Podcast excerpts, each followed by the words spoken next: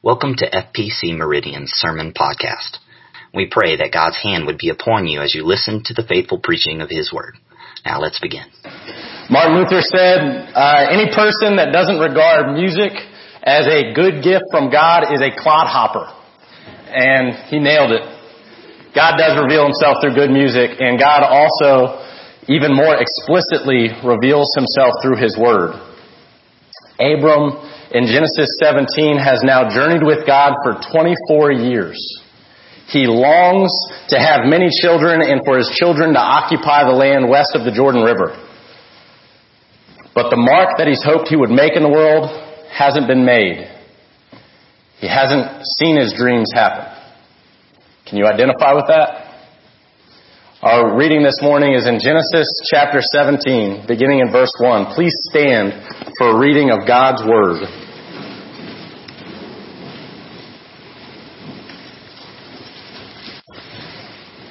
Genesis 17, verse 1. When Abram was 99 years old, the Lord appeared to him and said, I am God Almighty Walk before me faithfully and be blameless. Then I will make my covenant between me and you and will greatly increase your numbers. Abram fell face down. And God said to him, As for me, this is my covenant with you. You will be the father of many nations. No longer will you be called Abram. Your name will be Abraham. For I have made you a father of many nations. I will make you very fruitful. I will make nations of you, and kings will come from you. I will establish my covenant as an everlasting covenant between me and you, and your descendants after you, for the generations to come, to be your God, and the God of your descendants after you. The whole land of Canaan, where you now reside as a foreigner, I will give as an everlasting possession to you and your descendants after you and I will be their God. Then God said to Abraham, As for you, you must keep my covenant, you and your descendants after you for the generations to come. This is my covenant with you and your descendants after you, the covenant that you are to keep. Every male among you shall be circumcised. You are to undergo circumcision, and it will be the sign of the covenant between me and you. The Word of God is living and active. It's sharper than a two-edged sword. It cuts to the division of bone and marrow, even soul and spirit, and it lays open the thoughts and the intentions of our hearts. Let us pray. O Lord, you have made a people for yourself. You have sent a righteous lamb to die in our place. You have purchased a people for yourself from every tribe, tongue, and nation. Would you speak to us, O Lord? Would you show us today who we truly are, who you see us to be?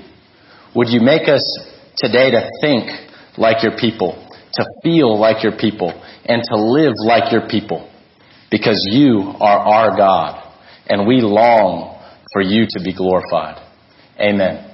You may be seated. In September of 2015, a rather unremarkable painting went up for auction in New Jersey. And the previous owners of this painting had passed away. Their adult children discovered the painting abandoned in the basement of their parents' home. The painting was in a 19th century frame, and so they put it up for auction thinking certainly this 19th century picture is going to win us maybe four or five hundred dollars at the auction block. But when the painting went up on the auction block, the room began to buzz. Because behind this 19th century frame and this dark, cracked image lied all, lay all the markings of Rembrandt van Rijn. This painting had all the markings to suggest that this wasn't a 19th century painting. This belonged to the 16th century master painter Rembrandt. And so somebody scrambled that day and was able to put together a little bit of money, and they walked out of there with a steal, getting the painting at $900,000. Just a few months later, they sold the painting again for $4 million. Not long after that, preservationists working on the painting discovered underneath the veneer the initials of Rembrandt himself. This truly is a masterpiece by the master painter dating from Rembrandt's late teenage years. And though this painting appears to be totally unremarkable, though it's aged and cracked and the canvas is falling apart, we would now say it has unimaginable value. Why? Because it's been marked by its maker. It's been marked by someone of unimaginable worth himself. In the same way, God marks his people. He says, this person is mine. They belong to me and they are of unimaginable value. Abram, he is now aged. He's cracking. He's beat up. He's rugged. He's worn down. And he has a dream that has gone unmet. The dream of Abram's life was that he would have many descendants and that they would become a nation in the land that we now call Israel, in Palestine. That's the dream of his life. But he's now 99 years old and he doesn't have any children with his wife. And he also doesn't possess a square inch of the land that he dreams of, even though he's wandered in it for a quarter century. In life, sometimes the things that you long for most don't happen for you.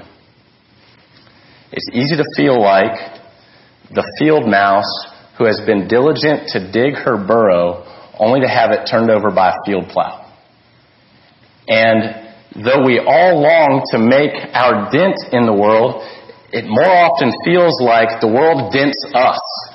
And we're just brokenly trying to stagger along.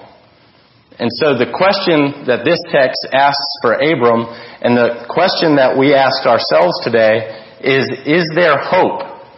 Is there hope even though the things that we've longed for and worked for haven't happened for us? Is there hope that our lives are still of great worth? Is there hope that our work hasn't been in vain? Is there hope that our efforts are actually part of something bigger and more meaningful than we can possibly imagine? And the reason we ask this question so specifically is that inside every single one of you lies this suspicion that if I don't accomplish things of staggering importance, if I don't attain the things that I'm dreaming and working for, if I don't do something truly impressive, then I'm going to know I'm just some anonymous, unimportant nobody, unworthy of interest, or attention or acceptance, and that terrifies you. But Genesis 17 has good news for your identity. Genesis 17 says, you have marks on you behind that cracked, aged, beat up, rugged appearance that suggests you belong to somebody far greater than you could possibly imagine. You belong to somebody of unimaginable worth and the marks that your maker makes on you, the maker's marks on you matter more than any mark that you make in this world. And this passage also gives us several of those marks, several of the ways that God marks people as belonging to Him, saying, this person is mine. This person belongs to me. First, you are marked with a condition and admission. Look at verse 1. When Abram was 99 years old, the Lord appeared to him and said, I am God Almighty, walk before me faithfully and be blameless. Now that is a terrifying verse, right? If, if you're reading the Bible in your chair in the morning and you read, then the Lord appeared to him and said, I, be blameless. You're reading it wrong. It, the Lord appeared to him. the Lord, supernatural, metaphysical stuff goes down, appeared to him, said to him, communicated to him, be blameless. That's scary. Because Abram knows himself, and you know yourself. And 12 verses before this, Abram is committing adultery. And five chapters earlier, Abram's lying. And six chapters before this, Abram's a full-blown Babylonian idolater. And God is showing up to a 99 year old. And by the way, as age, as years go by, I realize, wow, I've got it less together than I thought I did. And I know there's time left. As you age, you begin to see your own shortcomings. God shows up to a 99 year old and says, try this one for size, be blameless. Verse 3, Abram falls flat on his face. That's how Abram responds to it. That's scary. God is saying there's some condition that must be met to be in a relationship with Him. That's terrifying. Look at verse 2. Then, that's when, then, when this condition is met, then I will make my covenant between me and you and will greatly increase your numbers. Now that's scary. God's saying, here's the condition that has to be met. You have to be blameless. And it's worth noting, blameless here, blameless in the Old Testament, isn't the exact same thing as blameless the way the Apostle Paul uses it in the New Testament. This isn't a legal blameless. Blameless in the Old Testament is used to describe who Noah was. Noah was blameless. Job was blameless. It's to describe a person that's in a right relationship with the God of the covenant, that's in a right relationship with the covenant itself, God's agreement to interact with us. Blameless means a person who rightly interacts with God. But that's confusing. Because in Genesis 15, God made very clear to Abram that he was establishing an unconditional covenant with himself. God saying, Abram, you're going to relate to me in a way that doesn't depend on your performance. I'm going to handle it. And here in Genesis 17, God's saying there's a condition to our unconditional relationship. That's confusing. So which is it? Does God have an unconditional loving relationship with which he operates towards his children? Or does God require all of his children to walk in a right relationship with himself? Which is it? Does God require you to walk in a right relationship with himself? Or does God have an unconditional relationship with those he loves? The answer is yes. The answer is yes, both. God's saying both. He's saying anybody that truly understands this unconditional relationship, this, this condition that you have that you need to be met has actually been met. Jesus came and was righteous for you. Jesus was blameless for you. Jesus achieved righteousness for you and yet suffered in your place. And therefore you can come into an unconditional relationship with God. Even, any person that believes that would be so changed and so transformed that they would find themselves more and more walking in a right relationship with God. There is no way that you could really understand and believe that this God has done this for you and not pursue Him. Anyone that doesn't love Jesus, anyone that doesn't pursue Jesus, anyone that doesn't fight to submit themselves to Jesus, probably doesn't know Jesus because He's irresistible. If you see him for who he really is, it will transform you. God is saying, Abram, I am so loving that I have chosen you and made you my own, and I love you more than your sin loves you, and I'm calling you out of it. Come be who you truly are. You are loved by me. Come be mine. Walk faithfully with me. Be blameless. Come be who you really are. And this doctrine, this truth, that God has an unconditional relationship with those he loves and calls us to righteousness, that speaks into one of the reality TV scandals that keeps showing up on your news feed this summer. There's a former Miss Alabama who is now the Bachelorette, and she keeps being quoted on television as saying something along the lines of, I have sex with who I want, I do whatever, but I know that Jesus still loves me. Now, many of you probably have that kind of thought going on in your head. Many of you probably have children thinking that kind of thought, or have friends or professing brothers and sisters in Christ that are thinking that kind of thought. But this truth allows us to lovingly and pastorally say to that kind of thinking, whether it's our own or someone else's, that's not how relationships work. Right? That's not how relationships work. You can't habitually disregard somebody's importance in your relationship with someone and say that you love them. God loves you so much that He calls you out of your sin into His own presence. He delivers you from the dominion of darkness into the presence of the beloved Son. If you are marked with a love for Him, a desire to pursue Him, that is an evidence that He has made you His own. You are marked with admission first, the call to come, but then you're transformed that you become more and more like Him. And that's an evidence that you are marked with Him. And the mark the Maker makes on you matters more than any mark that you make in this world. You belong to Him. You are His. Second, you are marked with a name and a claim. Look at verse 5. No longer will you be called Abram. Your name will be Abraham, for I have made you a father of many nations. Now, this, by the way, is a ridiculous name for a 99 year old who's struggling to have children with his wife. As one man who used to mentor me in Virginia said, it's like Abram has been going by the name Abram means big or exalted father, and Abraham means something like exalted father of a multitude. As my friend used to say, it's almost like Abram has had to introduce himself as Big Daddy, and and like, hi, I'm Big Daddy, struggling to have kids, pray for me, and and then. And then he, and then all of a sudden God shows up and says, try this on for size. Big Daddy-O. That's your new name. Go introduce yourself as Big Daddy-O. And Abram has to, Abraham has to now introduce himself this way.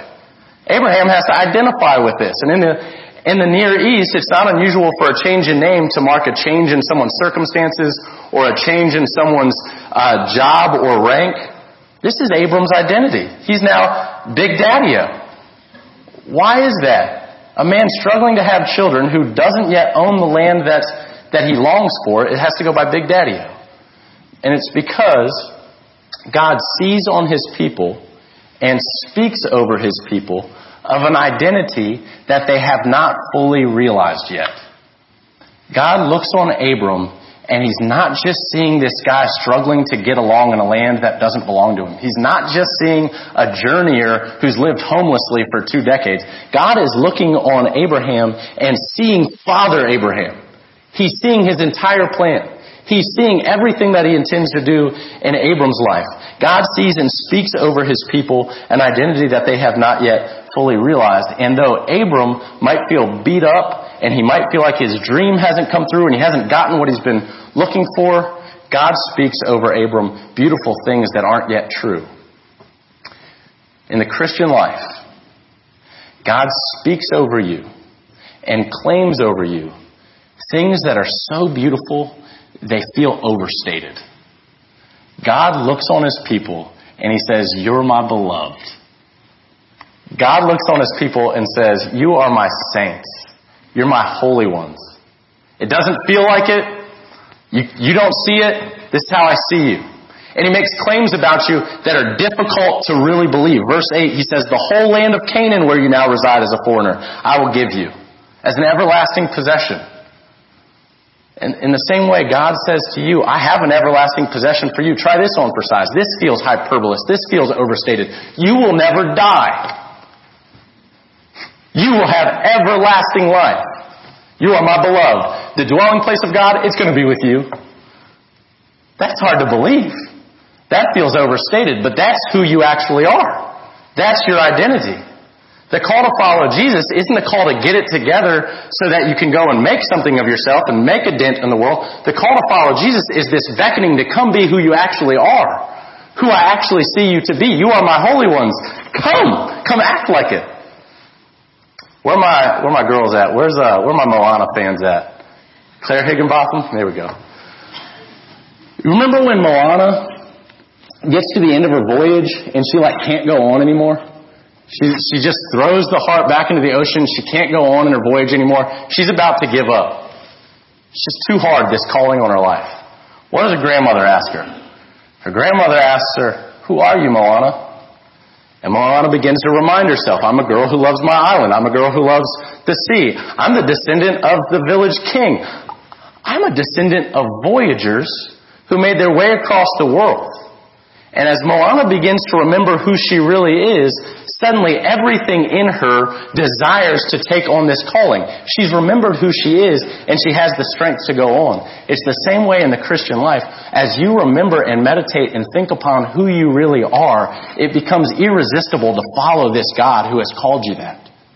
This God who's made you holy, who's purchased you, who says, I have purchased you at an unimaginable price, the cost of my own son. You now belong to me.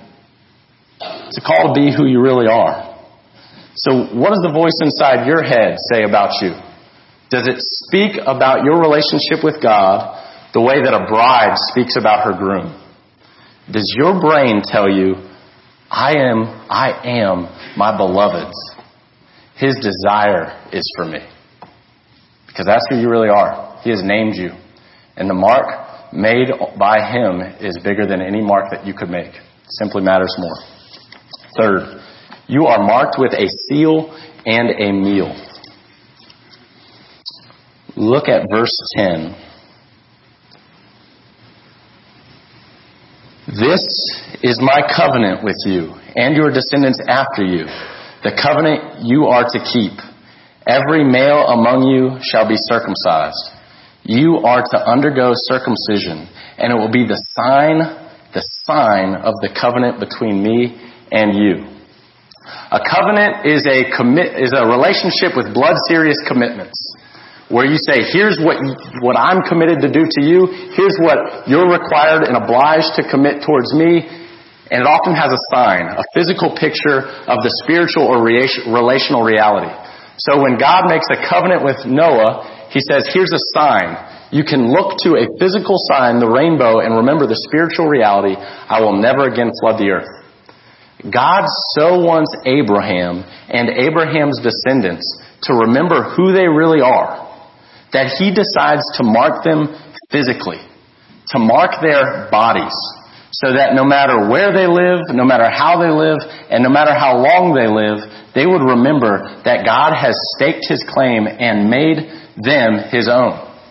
Now, in one sense, circumcision wasn't uncommon in the ancient world. Uh, other ancient cultures, like the Egyptians, used circumcision.